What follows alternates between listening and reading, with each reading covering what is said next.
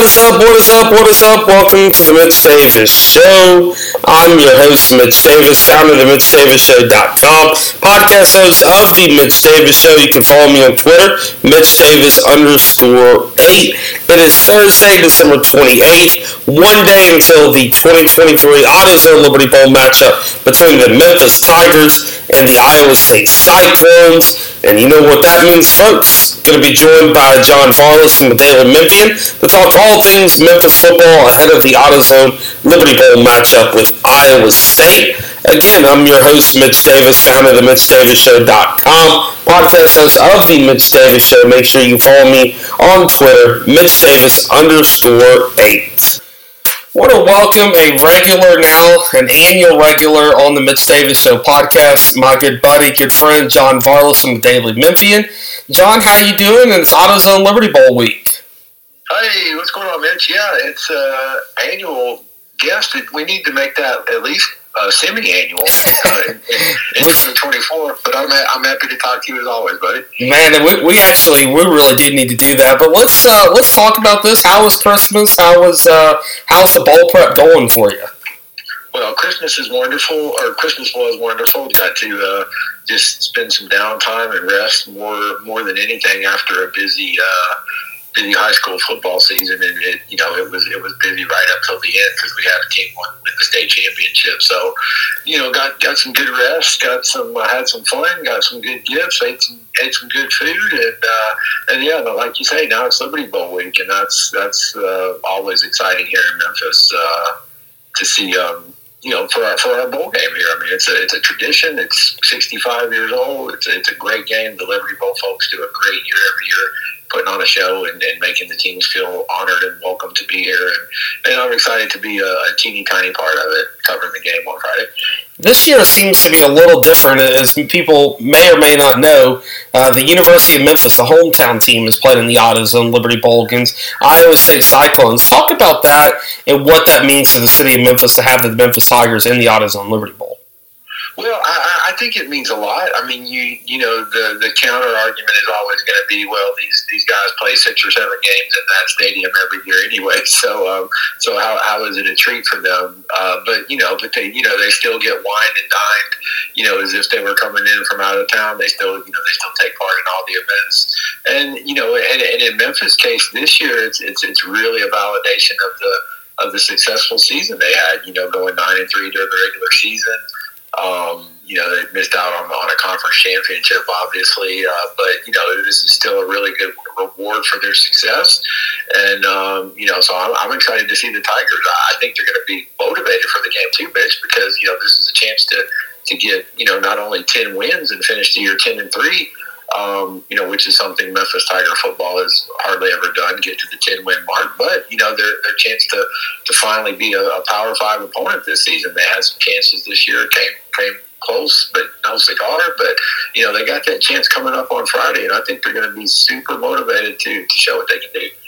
Before we're talking about the matchup itself, I do want to ask you because Harold Graeter came on the podcast several weeks ago, and uh, when they first announced University of Memphis would be in the AutoZone Liberty Bowl, and said that a high-ranking Big 12 official will be at the game doing some scouting and that kind of thing. Talk about that because the mantra has been protect the 901. Talk about the opportunity not only the University of Memphis has, but the fans as well to show out to the Power Five conference that they belong. Well, I hope the fans do show out because I, I, I covered the I covered the the uh, game the last time Iowa State was here back in 2017, and uh, you know those folks there there was maroon and, and yellow all over the stadium. The folks from Iowa came. They traveled. They traveled really well in 2017, and I expect it to be the same this year. So so as you know, if, if I'm if I'm a, a Memphis Tiger fan, I, I, want I want you know at least half that stadium to be filled with blue as well, so that um, so that you're right, so that the stadium can look good on television, and uh, you know, and you're right. This is a chance to impress whomever may be watching. Um, you know, put a good crowd in the stands, play a good game. I mean, certainly it's not going to be the the only determining factor of, of what conference Memphis goes into, and it, and it might not be a factor at all, but it certainly can't help to look good on national te- television and, and, play play good against the Power Five opponent as well. You know, before we talk about the matchup, I, I, kind of follow up to that. What does Memphis have to do to get to that next level? I know you and I have talked about this privately, but kind of publicly, what does University of Memphis have to do to get to that next level? I don't know, buddy. It's, it's really hard because you look at some of the teams that have gotten into the into the Power Five conferences, the the Central Floridas and the, the SMUs and, and the Cincinnati's of the world, and you know, even going back you know, even going back several years to schools like Louisville, you know, those, those teams were, you know, for a long time, they were on Memphis's level. And, you know, in, a lot of seasons, uh, in a lot of ways, Memphis was superior to those programs a lot of the time. So, um, for whatever reason, it's just it's just not happened for Memphis yet. I know they've done the things academically to uh, improve the university. You know, with the um, with the status they have on the academic side now, so that's that's big. Um, you know, and the success that some of these other programs, um, you know, some of these other minor programs at the school are having, men's soccer, women's soccer, for example.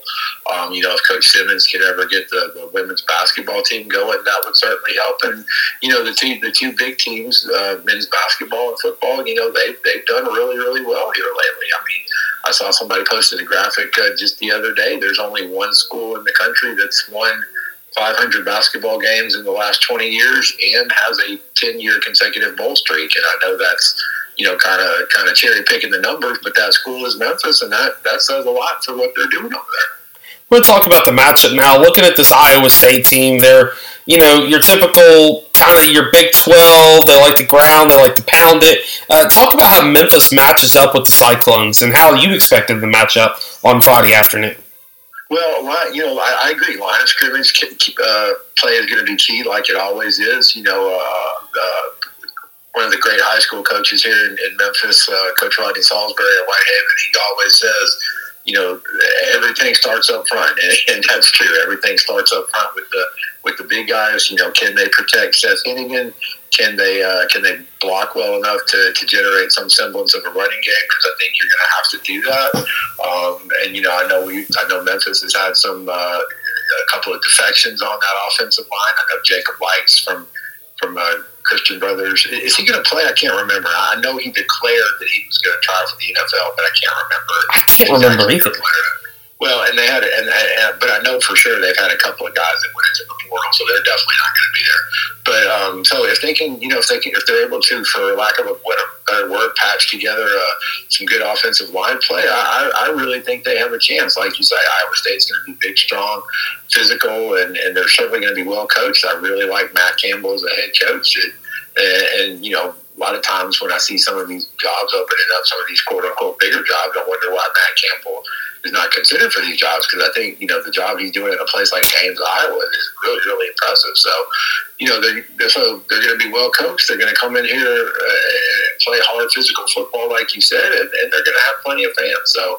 I think this game is certainly there for the taking, but I, I definitely think it starts up front. A couple more questions I have for you. I want to ask you about Ryan Silverfield in particular. There's been a lot of grumbling and a lot of conversation, you know, necessary, unnecessary from Tiger fans about the unhappiness with how Ryan Silverfield and his Tiger team has won games, but they continue to win. Talk about that and, and really just talk about how far Memphis football has come as a reminder to the Memphis football fans. Well, it, it's it's interesting because when, when the basketball team beats uh, beats Vanderbilt the other day, and, and you know barely they, they barely beat a, a, subpar Vanderbilt team. It's like, well, well, win is a win. You know, you, you got to get those wins, and but the, the same grace doesn't seem to be extended for the for the football program, and, and I, I, don't I don't really understand it.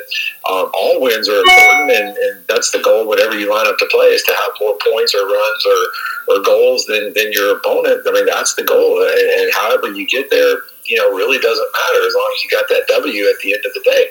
And that's what Ryan Silverfield's doing, man. I mean, this is a place that has perennially been, been uh, you know, football's perennially been an afterthought. It, it's, it's, it's, it's a program for a long time that just couldn't get out of its way. It made bad hires. It, it, you know, it just suffered through the doldrums, and, and, things really started to turn around with, with Justin Fuente. Of course, Mike Norvell took it to its his highest level ever with that Cotton Bowl season, and and now, you know, Justin, I mean uh, Ryan Silverfield, I, I, think he's doing a good job maintaining, you know, 10, 10 bowls in a row. is nothing to sneeze at. Even though there's way more bowls now than there ever are, it's still nothing to sneeze at.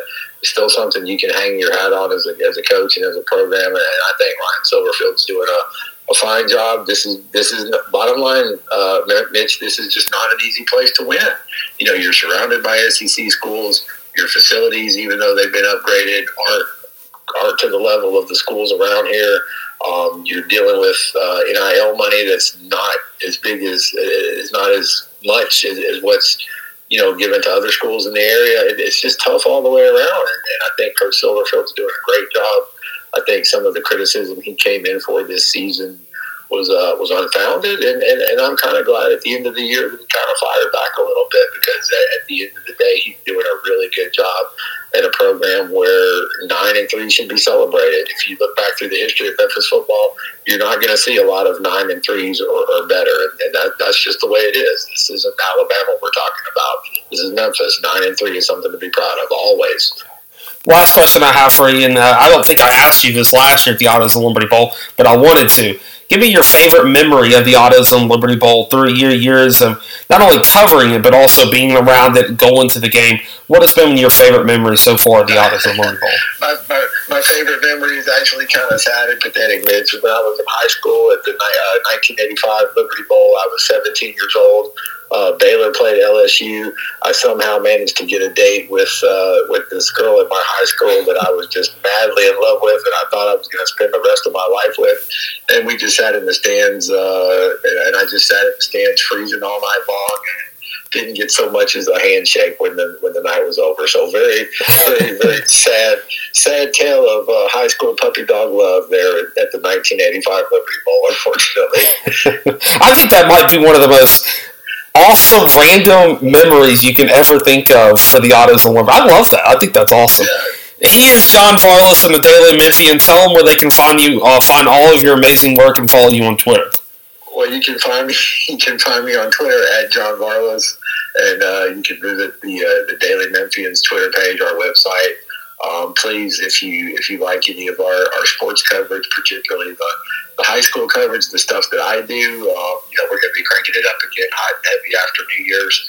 So uh, so consider subscribing. Um, we, we do really good work. I think I do some pretty solid work myself. So give us a chance if, if you're if you want to know what's going on here uh, locally.